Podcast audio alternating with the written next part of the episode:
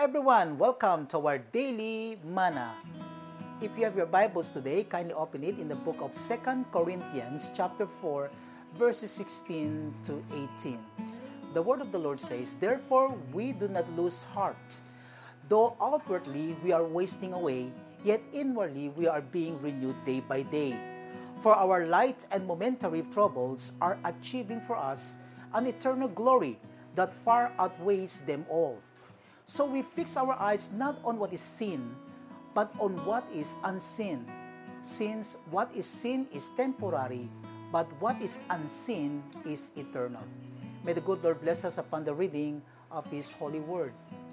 If we are going to look at the life of Paul, we will understand that he is very much familiar with suffering. In reality, he was the one responsible for writing four prison epistles.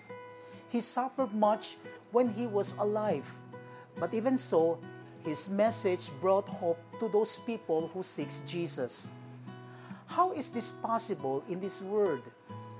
Paul suffered much in this world, but the pain that he went through is nothing compared to the glory that is waiting for him in Christ Jesus. Paul knew that when he looks for hope in somewhere else other than Jesus, he would not find it. That is why Paul knew that his only hope can only be found in Jesus. Through Jesus Christ, Paul discovered a living hope even in times of suffering.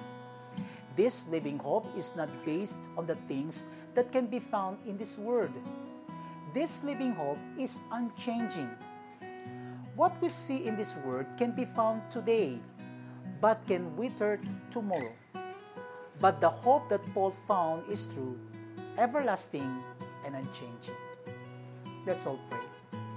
Our God, perfect infinite, without blemish, the author of salvation, and the ever sufficient.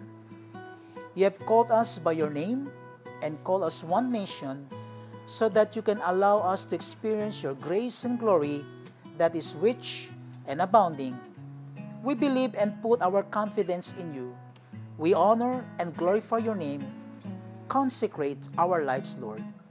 Lord, you alter a new life for us in Christ Jesus through the baptism of water and the Spirit.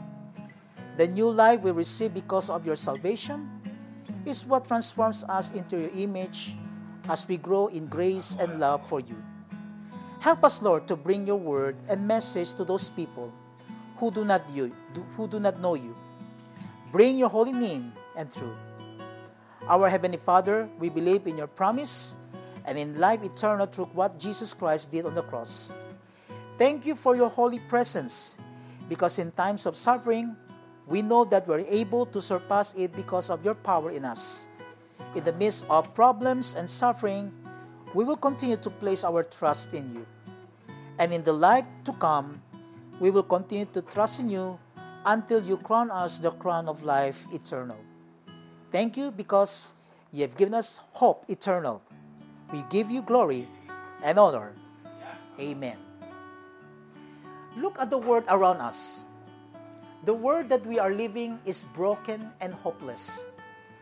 In every terrible situation and violent explosion, it reminds us that we need salvation from the Lord. Paul understood that the counsel that the Word gives us or gives is an illusion, and we can never run after them. But there is one thing that Paul is sure we can always be hopeful in the one that is our living hope. So, in our lives today, what should we do? In times of suffering, we have a choice to run towards God or to run away from Him. Paul chose to run towards God because he knew that Jesus is the living hope. How about you? What will you choose? God bless.